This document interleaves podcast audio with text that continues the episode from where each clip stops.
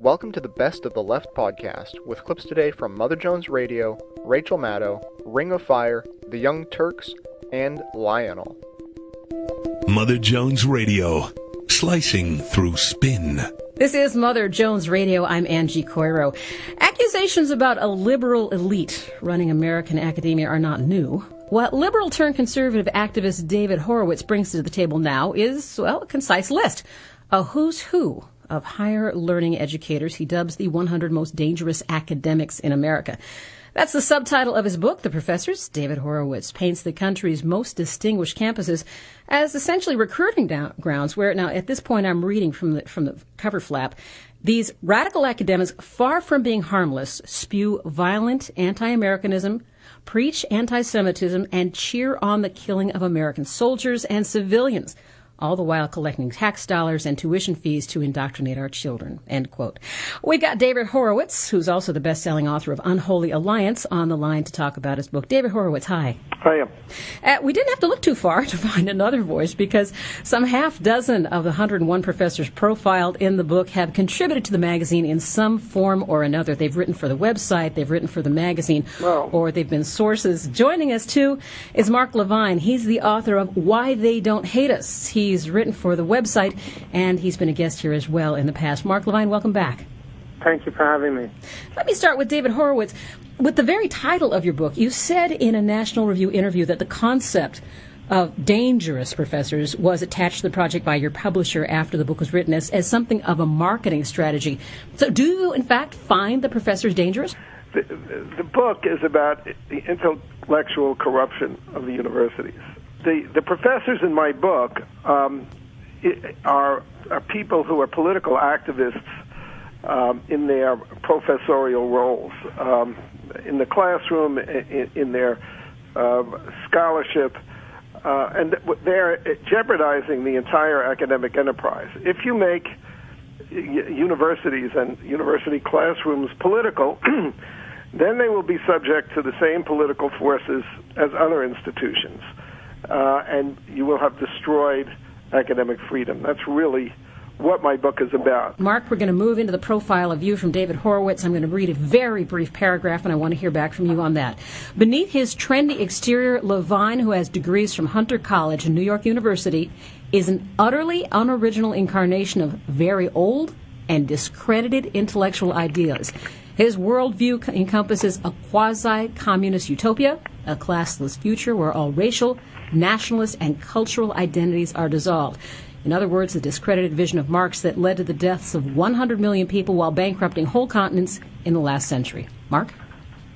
Yeah, well, I mean, I don't even know where to begin. Uh, it's the most ludicrous description I've ever heard. Forget about whether it's unoriginal. That's a, that's an aesthetic uh, comment that uh, I, that everyone has the right to be. But he's accusing me of being responsible for a steady stream of anti-American and anti-Israel diatribes, which is ludicrous. If anyone reads the book or any one of my work, uh, where I constantly criticize the Muslim world as much as uh, as much as the U.S. and and this idea about being unoriginal or, or ta- wanting a society where race and, and class and other issues are dissolved is the exact opposite of the point of the book, if, as anyone who's read it would know, which is that we need to form new kinds of cultures that, in fact, recognize and respect all cultures and can enrich other cultures, not dissolve them. So the very premise is common. In fact, the, if you look at the end of that, uh, the end of my profile, it's researched by someone. I don't know who it is, but I, I, I fear that a lot of these chapters,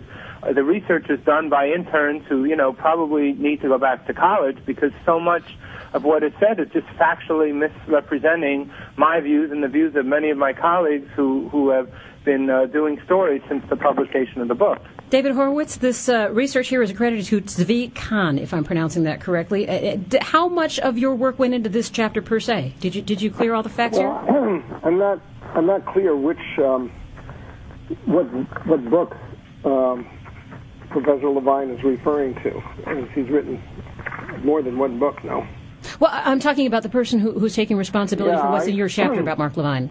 Well, look, I, I um, I'm, I'm just okay. Uh, actually, we quote him criticizing um, I've, I, I've ne- I don't. Uh, I've never met Zvi Kahn. Um, um, but, this is the point. I'm sorry. I've read the book. Mark, Mark, Mark Levine, Mark Levine, I want you to hold that thought, please. Please okay, continue, sure. David Horowitz.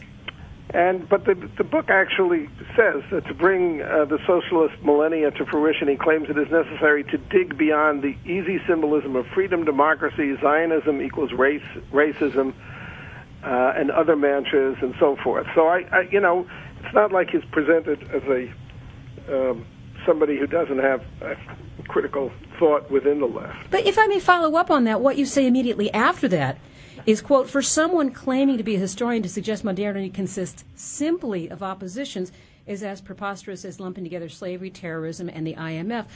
To be fair, I don't think Marx simply reduced it to that. He, he took together a swell of phenomena of history and says that they all contribute to where we are today. Not only that, I mean, if I could just interrupt, not only that, the whole point about saying the simple mantras is that I'm saying you have to move beyond these mantras. So to then say I'm operating within these mantras when I'm criticizing, this is the whole point. With all due respect, I don't think Mr. Horowitz, he's reading quotes from my book or the back flap of my book or pieces. He clearly hasn't read the whole book because he's too smart to make the criticisms that are being represented as, as his own if he actually sat and read all 400 some odd pages of that book, which goes into a very detailed critique of modernity over 500 years based on sources in eight languages. So to say I simply do this, I mean, this is like, why are we wasting our time with this kind of back and forth when we when there's so many issues we need to be debating? And this is supposed to be a critique of scholars when it's so filled with errors and there's so many problems in the in the way it's presented that it could never qualify as a piece of scholarship. So, I mean, let, let's at least get our facts straight. Let's at least have real research done by the person who's the author of the book, and then let's have a real debate. David Horowitz, I saw the word collusion. I, I, saw words about recruiting and indoctrinating. I did not, and to be fair, I did not read this book cover to cover, but I read it fairly thoroughly. I did not see evidence of that level of conspiracy, where there's an actual unified move to bring in a left wing perspective only and to boot out any other points of view. Are you alleging that that's there? And if so, what proof do you have? Yeah, I mean, you need to read the the introduction uh, to the book, which is that part I did read. Okay, well, the introduction makes very clear what happened. My generation actually did not uh, want to serve um, in Vietnam. Uh, got student deferments, stayed in school, and got PhDs. These people, their mentality was that of political activists, and their their uh, spiritual uh, guide was, of course, Antonio Gramsci and the idea was that the universities are means of cultural production and they're the path to cultural hegemony and revolution. And so they, these, these professors uh, came in with an idea to use the universities for political agendas. Now, political agendas are quite legitimate, but they're not legitimate in a university. That's really what the book is about. Well, I, am sorry. I'm, I'm, what I'm asking for specifically is evidence, yes, ed, evidence of collusion, the, evidence of conspiracy. Right, Where they is said that? about, uh, well, you know, for, of course, you know, they created black studies. Uh, the black studies, the first two black studies programs were Cornell and San Francisco State. These were done by political uh, agitations, actually a, a, a strike that shut down San Francisco State, and they take over of an administration building with loaded shotguns. The demand that we're going to create a new field, um, and that we're going to appoint our own professors. And this is where politics was introduced in a big way into the university. Women's studies followed. Um, professor um, radicals got control of search and hiring committees. Um, they refer to it as Revolution by Search Committee. And they've instituted a 30 year blacklist of conservatives so that uh, conservatives are rapidly diminishing. Who, who is that who's established a blacklist, and, and where's the evidence of it?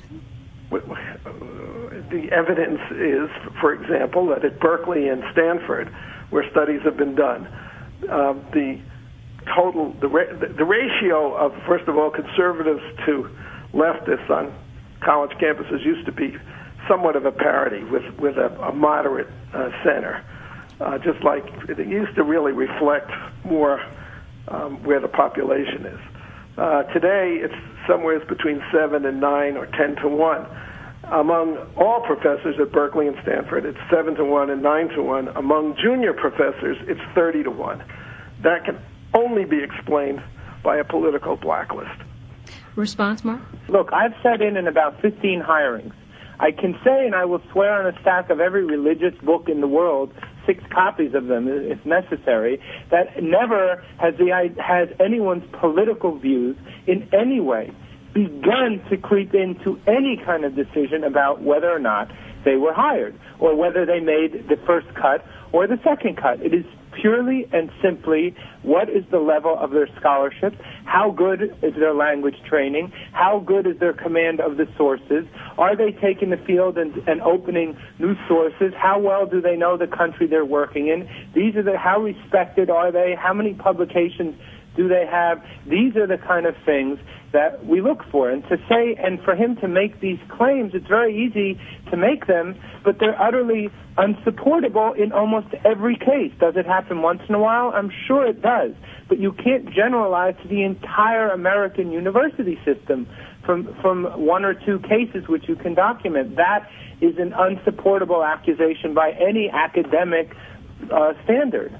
I want to thank you both, gentlemen. You've helped to conduct this in a very sane manner. David Horowitz's book is The Professors, the 101 Most Dangerous Academics in America. And you can find Mark Levine's book on the shelves as well, Why They Don't Hate Us. They have both written in the past for Mother Jones and or motherjones.com.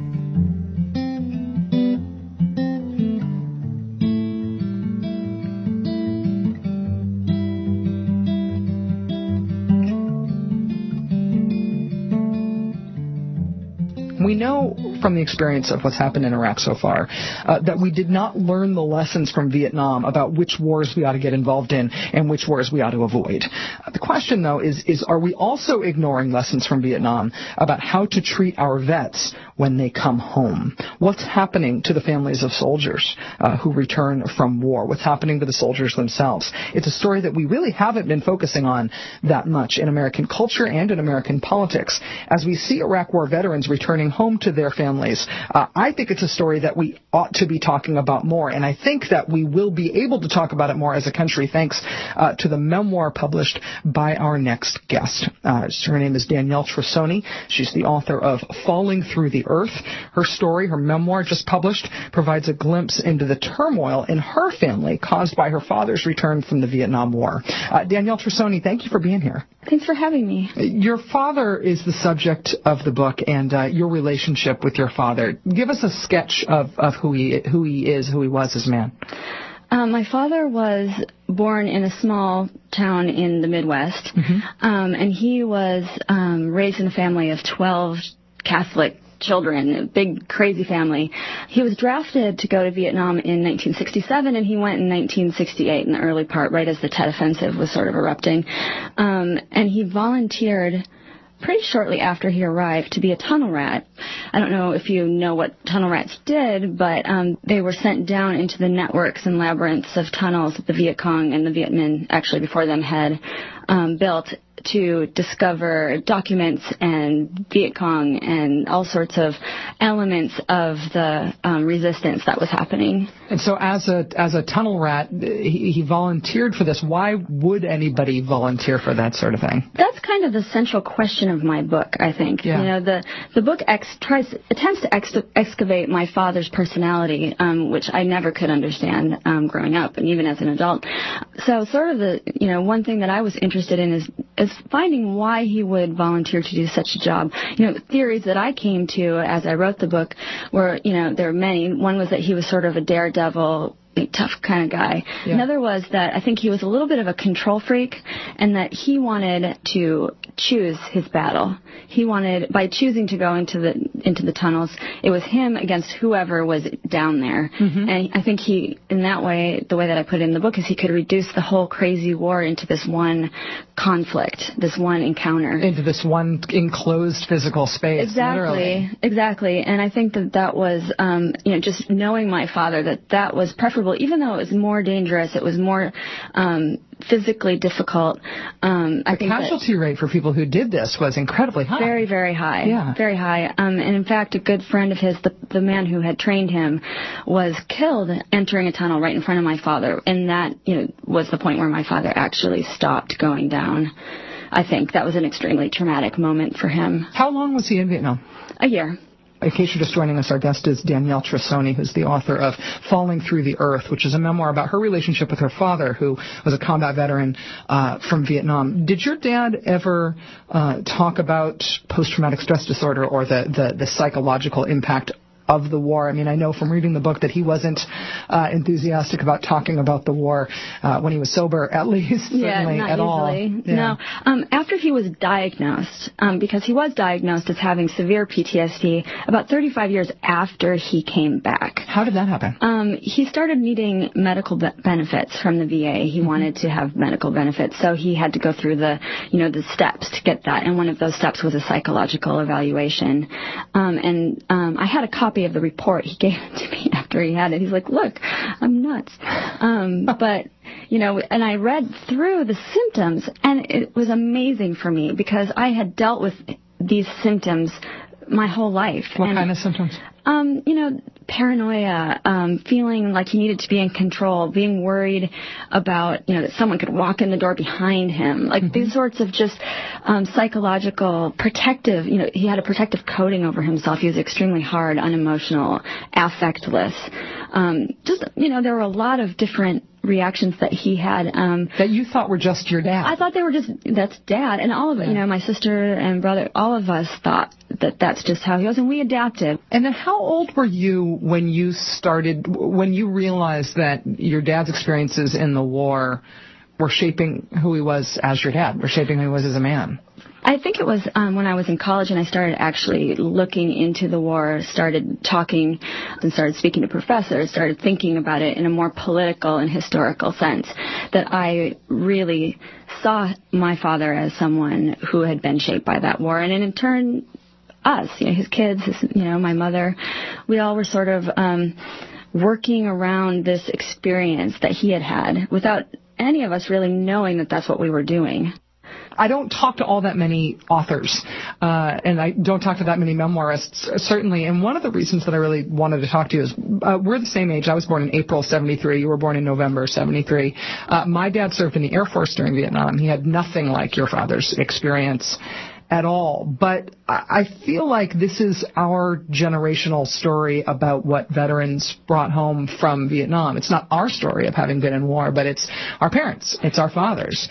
And I almost now, as a person who covers the Iraq War every day, I feel like I almost can't imagine the generational impact 30 years from now of the kids of all the dads who are in uh, Iraq right now and the kind of warfare they're engaged in, the fact that there's been a million Americans through that theater already, the kinds of conflict they're involved in. And I just feel like as a country, we haven't gotten our heads around this at all. No, we haven't addressed it. We haven't even begun to address it.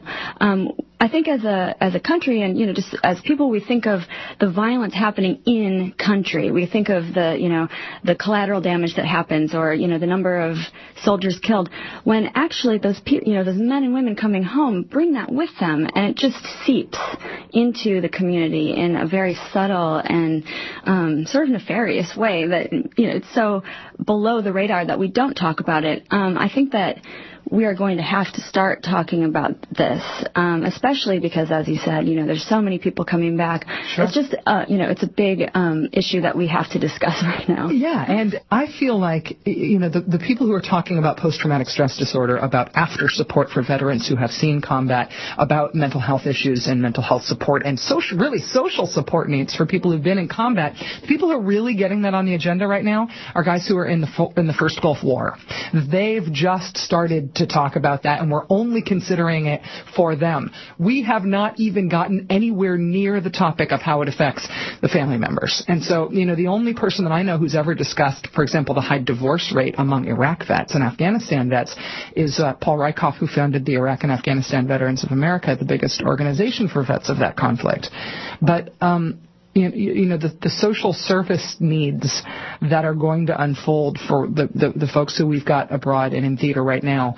Just i mean it breaks my heart. I don't i don't i don't imagine that we can become a country who can handle it. I don't think um that we're prepared historically, we haven't pre- prepared ourselves. You know, Vietnam vets, even World War II vets. These people didn't come home and it just dissolved because it was a so-called just war. Yeah. You know, it doesn't ever. It doesn't matter if the, the war is just or unjust or you know the reasons for being there, those effects are the same, and they come back and they do the same damage no matter what war we're talking about. Yeah. And um, simultaneously, we seem to be cutting.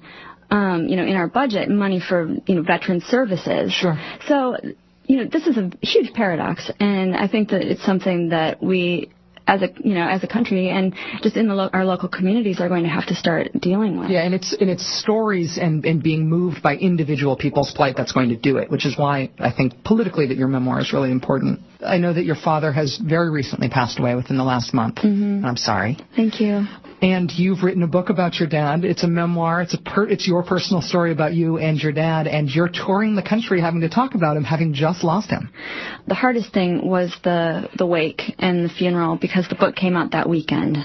It's clear, I think, in the book how much I loved my father, Mm-hmm. but it's also very true, um, you know, well-rounded depiction of him. You know, he's not always good in that book. No. And so I think one um, reaction that people have when they're mourning and when they lose someone is they want to have the fairy tale picture of that person. Like I would sit My dad, my hero. yeah, exactly. And my brothers and sisters, like, suddenly everyone forgot this real person and they started inventing, like, oh, he was such a great, you know, remember how he did this when we went fishing and, you know, that sort of thing. Yeah. And for me, I had this book sitting right in front of me, so there is no way I could fool myself. Yeah. So the sort of dislocation of wanting to create a different story of my dad and having the real one sitting there be- before me was just really hard. You know, I've, I've kind of learned to talk about it without getting upset. But when I have a free hour or two and I'm sitting around and I glance at my book and there's that picture, Yeah. I do feel myself kind of. Well, when this tour is over, it's going to be an unusual grieving process. I know. yourself, I'm sure. I think so. Well, um, Danielle, it's a it's a it's a great book as a book, and I think, as I said, I mean, I don't mean to be uh, hard and cold about it, but I think it's really politically important too because it's through people being moved by your story about what this meant. What your dad's experience meant for you as a kid and meant for your family as a family, that's going to make people t- start taking seriously the long view we need to be taking about taking care of vets when they come home after these experiences. And I will say, you know, you don't come off as perfect in the book either. You did feed your brother mud pies, real, real mud pies. I mean, come on. Yes, we did. Danielle Trussoni, thanks again and good luck. Thank you.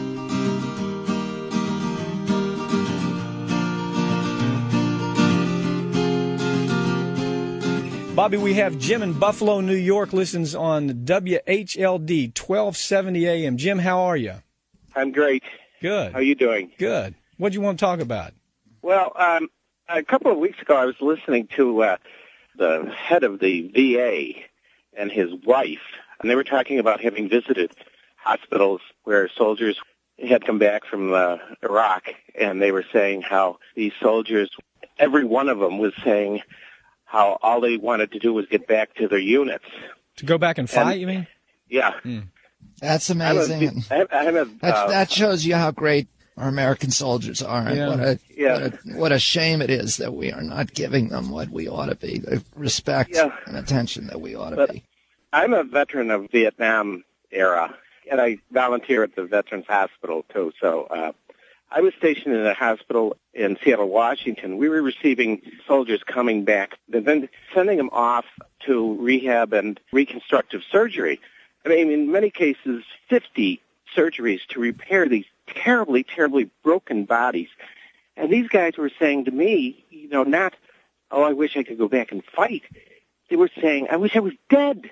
Yeah. I wish I was in a Well- one of those black plastic bags. Yeah. So, you know, I- I'm going home to to a wife and two small children. I look like a monster. Yeah, Jim, have you have you looked at what's? Ha- I mean, the, when you when you read the reports about how bad these injuries are, the, the burns, the amputations, the blind, the paralyzed, they're, they're worse. They're they're worse even in this war, if you can know imagine, because- than they were in Vietnam, and, and the know. the numbers are higher.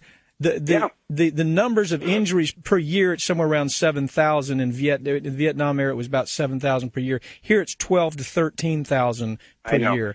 And and you know, and that doesn't get talked about enough because you know I had a hundred guys telling me that they they couldn't face going back to their families looking the way that they did. You know, quadriplegics and uh, and, and paraplegics and you know uh, faces blown away and and it's something that this president and this administration shields from the public. One thing we're doing is we're outfitting these soldiers with Vietnam era equipment.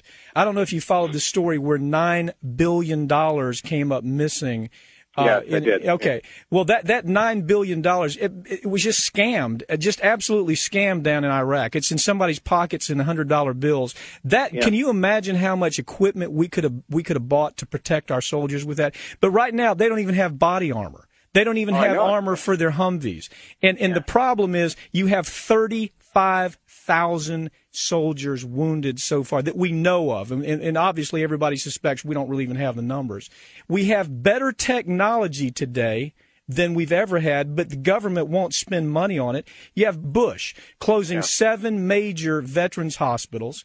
You had a situation where there's almost almost 250,000 soldiers that have to wait six months to be treated in VA facilities. So yeah. yeah, every time I see Bush against this military backdrop where he's at, where he acts like he really cares, where he acts like he's one of them, he's not one of them. He oh, ran, he ran from the war. Jim, I don't know if you know that. Go on, go on the uh, Air America website, you're going to see something called Operation Call Home. It's a program to where we actually get donations to help upgrade soldiers' helmets. In other words, we're having to have the citizenry pay for that because the government is squandering money. It's being given to corporate America so they can make money on the blood of our soldiers. It's it. it's yeah. being it's being given to the to the oil industry that has more money than they have so much money they're coming out saying they can't spend it all. But George Bush relates to those people much better than he relates to a soldier in the field because he's never been a damn soldier in the field. No, he ran no, yeah. away from war. But uh, you know, one of the strange things that I find at the veterans hospitals is that the veterans there are so gun ho, pro Bush, pro administration, and I I, I want to scream when I go in there and say, you know, wake up, wake up. Jim, know, they're around. They're they're around it all day. You can't really blame them for it. You, you, don't you? Well, except there's that poll, Mike. There's a Zogby poll that says that 70 percent oh, of yeah. soldiers in Iraq want to get out of Iraq, want the U.S. out of Iraq within a year. Yeah. That they do not believe President Bush. That they differ with his policies. Yeah, and but um, there's, there's so much money. There's so much corporate money tied up in Iraq that you know that's not going to be the governing policy. Yeah, well, it, it, it is. It's it has become a corporate war, hasn't it? I don't know if you followed the story. There was some question with Hall with Cheney. I call it Cheney's Halliburton because Cheney has about uh, twelve million dollars worth of interest in that company as soon as he he hangs up his spurs as vice president. And now the Halliburton Cheney Group has been given a quarter of a billion dollars on a contract that the Pentagon itself was questioning. They said, here's a contract that there's been no trail of documents. We don't have adequate receipts.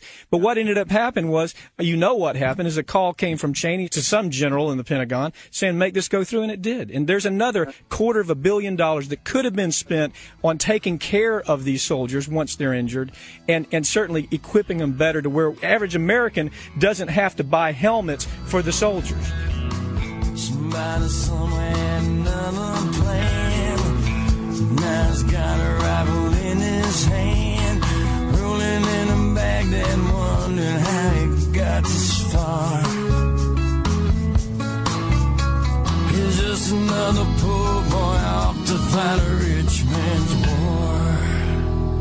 do you ever wonder, though, how the United States image abroad has become so tainted? What kind of a time frame did this take place over? And given that the whole world has basically become a very anti-American place, what can we do about changing that? We're joined in studio this morning by Julia Sweig. She's the author of Friendly Fire, Losing Friends and Making Enemies in the Anti-American Century, brand new book just out. She's also the director of Latin American Studies at the Council on Foreign Relations. Julia, thank you for being here. Thanks, Rachel, for having me. Good morning. Good morning. Uh, during my lifetime, during my, I guess, post-adolescence even, uh, I have learned that backpackers, American backpackers traveling abroad, traveling in Europe, uh, feel safer putting Canadian patches on their backpacks than American patches on their backpacks, even when they're Americans. Well, you must have been an adolescent not so long ago because I remember as a post-adolescent that being an American in Europe wasn't quite so hard. We didn't have to lie and say we were Canadian, but that's increasingly the case now. Well, is this a George W. Bush phenomenon? Is this a war in Iraq phenomenon, or did this start before that? Well, I I think that if we we try to ask the question, how could one president and one war so profoundly globalize opinion against the United States? Yeah. The answer is, it's the war, it's Bush, but it's also a lot more during the Cold War, those seeds were planted even among our closest friends, most intimate alliances for the sort of resentment and backlash we're experiencing today. And it's not just the Cold War and it's not just Bush and Iraq. It's also some of the very sort of clarion ideas that the United States has represented since the end of the Cold War as the ticket to prosperity for all to the end of history. Globalization, democratization, Globalization and Americanization are now synonymous. After the Cold War, the United States essentially said to the developing world, this is your ticket to the future, to float all boats, open your market, liberalize trade, and many bought that recipe lock, stock, and barrel, and especially in Latin America, the disappointment has been so profound, inequality worse, poverty up, and the United States is associated with those failures. Well, lock, stock, and barrel, I mean, that has a double meaning because in some cases people didn't have a choice about this. You take poor countries who desperately need the kind of economic assistance that they can get only from international financial institutions. The U.S. has incredibly disproportionate power over those institutions. They didn't get a choice about a lot of our globalization ideas and fairy tales. They had to accept them. No, but let's talk about who the they is, Yeah. because one of the, the the key points of this book is when I talk about power and powerlessness. Who are America's friends abroad? Our top 20, our elites, our professionals, those in the private sector, in government, in the media, perhaps with Air America being the exception. We get our information from the top 20 elites abroad in other countries. And it's the sort of exchange of information between the 20 at the top, leaving out sort of the rest of the world and the, The rest top 20% the top elites 20% within, of within a whole bunch of different countries. with a whole bunch of different countries. Okay. And and so who accepted these economic recipes were our peers, those people who are very very good at telling our elites what we want to hear, and who actually. Well intentioned, let's just assume it's all well intentioned, believe that opening markets and, and liberalizing and privatization was the way to go. The problem is that the United States didn't pay a whole lot of attention to the domestic internal politics within X, Y, or Z country. Mm-hmm. We were interested in the macroeconomic profile, the friendliness to investment. The notion was with growth, then you get prosperity, but growth in fact didn't bring benefits that was expected. So that issue of sort of where is our ear to the ground or not mm-hmm. is I think fundamental to how we got ourselves into this mess. You think about Ahmed Chalabi and going back to Iraq. Sure. He sort of sang a song that we wanted to hear. We bought it. It connected to W- WMD. We were going to be greeted by liberators. Lo and behold, not the case. We're getting our information from the wrong people. That's a fundamental piece of this. The thing that's most interesting to me about your book is that it's rooted in the in an understanding of Latin American politics because that's your area of specialty. Right. And you make this very convincing case that that that America uh, um, and Americanism and globalization are seen as the same thing. And so as globalization has really turned sour for majorities in a lot of Latin American countries, as globalization has turned into a bad thing, that's just made it's it's American mirror. That's made Americanism that goes along with it and is synonymous with it. That's also turned people against American influence. If it's not you know the war in Iraq, if it's not the particular type I'm of not saying it's not those things. it's not, but if it's if it's not only the war in Iraq, if it's not the particular modern type of chauvinism as represented by the neocons and the Vulcans in in Washington, if it does have these bigger roots and these bigger things that mm-hmm. we've been working on for a generation and more, how do we ever turn it around? Well, look, I don't think that the goal ought to be to turn it around because I think it's a fact of, of who we are and our size and our power. It's always been around. During the Cold War, during the 20th century, the American century, there was always uh, anti-Americanism, sort of marginal, annoying, sometimes always very been loud. fashionable but anti-Americanism, But yes, sure. on the on the left, on the right, here and there. So that's not the the ism that I'm worried about. What's ch- and I think that if we got back to that kind of fashionable anti-Americanism, we'd be in good shape. Yeah. The issue is now is that it's become sort of a global reflex. We've lost the benefit of the doubt. How do you get that back? And in large measure. There is, there are policy answers, not public diplomacy. Public diplomacy, Karen Hughes's Right. Pay no attention to what we do. Just take these pretty coloring books with our president in them. Yes, Yeah. you know, um, the other day one of her deputies was in London, I guess, advancing Condi's trip, and she said, Guantanamo is not a spa. so, you know, this is grasping at spas, if you will, to the public diplomacy approach. Wow. But the issue really is there are many substantive policy issues on which the United States, even before September 11, even before Iraq, thumbed its nose to the world. Global climate change is a real issue, and sure. we said the science just didn't prove it, and that was cynical. But we've got to get back involved on global change, on global climate change issues. The ICC, the International Criminal Court, how we deal with genocide. I mean, the United States does have a lot of power, but we're not putting it in the direction that so much of the world could actually benefit from it experiencing. And also, our unilateralism in general. You know, the, one of the things that drove Latin America absolutely nuts in the last four or five years mm-hmm. wasn't so much just the bilateral issues, globalization, intervention, drug war. It was actually how we deploy our power globally. That unilateralism, dismissing institutions that are multilateral, that littler countries need to protect themselves yeah. from the big giant Goliath, that stuff is serious. and there's a somewhat sort of surprising end in the book, maybe, but I think actually manners and empathy and respect, sort of basic common sense uh, ways of being in the world that we have lost could easily come back in. The Democrats, however, and I do want to say this, sure. would be deluding themselves to think that by taking the White House, they're going to be able to reverse this necessarily. This is, I think, a long-term sure, problem. yeah, it's a long-term problem, but you do you do portray it as a, a, a temporally specific problem. It's not something that just is out of our hands and it's this creeping thing, and they hate us because we're powerful, no, which is what you not. always hear on the right. I mean, we are the government that most, we are the country that most pushed for those international institutions that were founded in the middle of the last century. We've come a long way from there, but it was us, it was this country, it was this people. We can go back to that and uh, get back to uh, uh, maybe a less nefarious and more fashionable anti-Americanism that uh, that, well that, our, that our parents understood. I guess. Julia, this is a great book. Thank you for writing it, and Rachel, I hope you uh, I hope me. you get booked everywhere and talk it up everywhere because I think it's important. Thanks. Thank you so much, Rachel. Julia Sweig is the author. The book is called Friendly Fire: Losing Friends and Making Enemies in the Anti-American Century. It's important. I recommend it. We're going to post a link to it at MaddowOnline.com.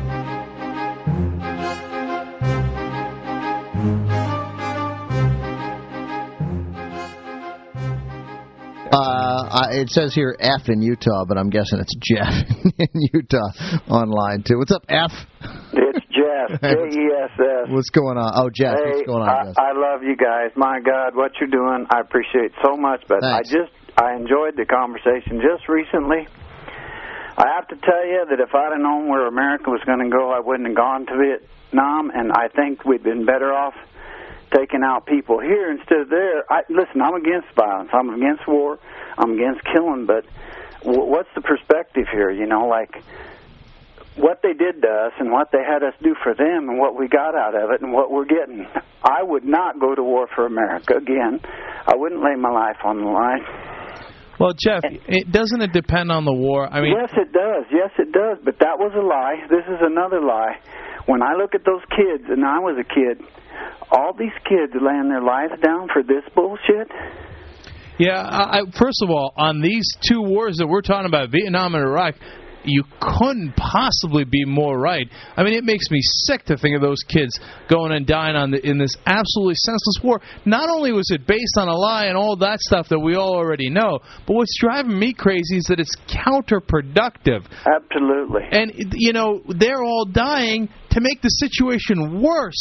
And you know, people don't want to say that. Democrats don't want to say that because oh, that sounds defeatist and that's bad politics. But we're not politicians here. You know, we can tell you how it actually is. And the fact is, I got a story right in front of me. That's what I was going to go to if we didn't take the calls about how the Kurds have begun all these processes of splitting up from Iraq. But Muqtada al-Sadr, the the crazy cleric there, has sent in 240 units to reinforce his battle position in Kirkuk there's guaranteed civil war coming absolutely. up. Jeff, absolutely. before before we uh, before we let you go, how you did what? Uh, one tour in, in Vietnam. One tour in Vietnam, but you know what? Listen. What year? What year were you there, buddy? I was during there during the Tet Offensive. 1960. Yeah, and it's like you know what it is, man. If you're 18 years old and your flag is the most important thing in your life, and you go there and you you put your life on the line, you come back and you see what we're doing now. It's like what a violation of patriotism that these people have put us through. And now they're doing it to all these boys again. Jeff, I, I, listen, you're entirely right, and it's so easy to stoke the fires of passion in an 18-year-old boy to say, "Hey, you got to go ahead and wrap yourself in this flag, and the flag means freedom, and the flag means this, and it means that. So go ahead and kill that guy for me for it." And you know, and it's something that's sacred and that should be done so rarely for the most important of principles. Absolutely. And what yet, a violation. And yet we do it over and over for things that are counterproductive, that violate those principles, and we, you know, we we ruin, you know, the honor that we we're trying to build in that symbol. And Jeff, did they, I mean, when you were there, how long did you stay in Vietnam? One year. And you know what? Now that I'm back, I was there for fighting for people like you, not to what we've got now. You know, what we have now isn't worth fighting for. This country isn't worth. Fi- I'm saying, not in a foreign land. This country is not worth fighting for. Jeff, did you know you fought there for a year? Did you, I actually didn't have to kill anybody. I was going to ask you. You didn't have to kill anybody. No, I flew with the Air Force. We flew airplanes. We landed in Da Nang once with 36 holes in the airplane. That's kind of strange, but mm-hmm. yeah. You know, I bring this up a lot, but I mean, what Rumsfeld and President Bush have done with this war in Iraq is exploited the devotion and loyalty that these boys, you know, Absolutely. swear into when they join the military. I wrote a pa- I wrote a poem called Patriotism Violated. It's 11 pages long, but you know what? When I got done with that, I move forward. Well, God bless you, Thank you, Jeff. Thank you. Thanks for your service to the country. Thanks for calling, and uh, and you're a real patriot and a great American. Thank you. Thanks for you guys. Hey, thank you, Jeff. You know, Jeff didn't have to kill anybody, but there was a lot of people in Vietnam, and certainly a lot of people in Iraq who go over there and not only risk their lives, but kill other human beings based on these lies.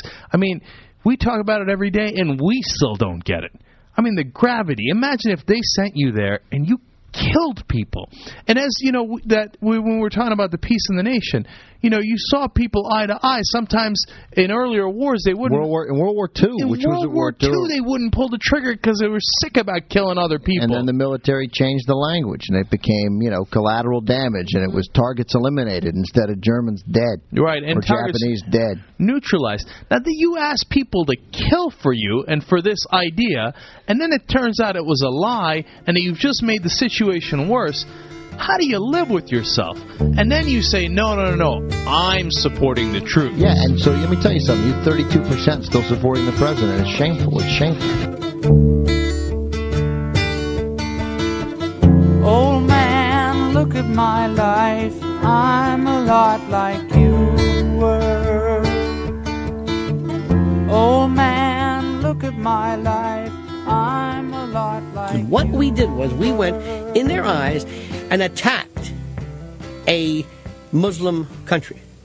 Now, if we turned over weapons of mass destruction and factories that are producing botulinum toxin and VX and this and that, they'd be hard pressed to say, well, you know, yeah, they did invade a Muslim country, but doggone it if they didn't find exactly what they said they would find. Well, that didn't happen.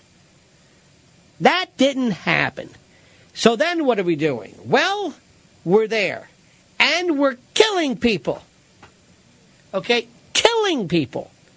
From their point of view. We say, oh, no, no, no. Au contraire, mon frère, we're liberating people. Oh, and how many people have we liberated? Well, we really don't know. And I like this one. Well, we've opened schools. You mean you reopened schools? You see, there were schools there under Saddam Hussein. One of the things I love is when people imagine, and no, no basis of reality, but, but just imagine what Baghdad was. And I have a friend of mine who was in the oil business and uh, a trader, and he asked me at T R A D E R, and he said, Have you ever been to Baghdad? I looked at him and I said, No. He said, Well, I have a bunch of times. And he said, Did you know there were synagogues in Baghdad? There were Tariq Aziz was a Catholic. Women went to universities, and there were female doctors. I mean, it wasn't perfect, of course. There were the rape rooms and the wood chippers and Uday and Kusay. But the idea that Baghdad was some third world hovel is ridiculous. Look at it now. And the thing that nobody talks about, which kills me, because this transcends wars and this transcends, this will affect us centuries from now. But think of all the antiquities that were looted that we'll never see again. This had to do with This had to do with with basis of human existence. Think about it. That was they were just looted, and they they were we were warned. And no matter what happens, a, century from now, when we're all dead and gone, that fact, those antiquities, that record of our human existence is forever gone. Forever, because we didn't care. All right? Mission accomplished.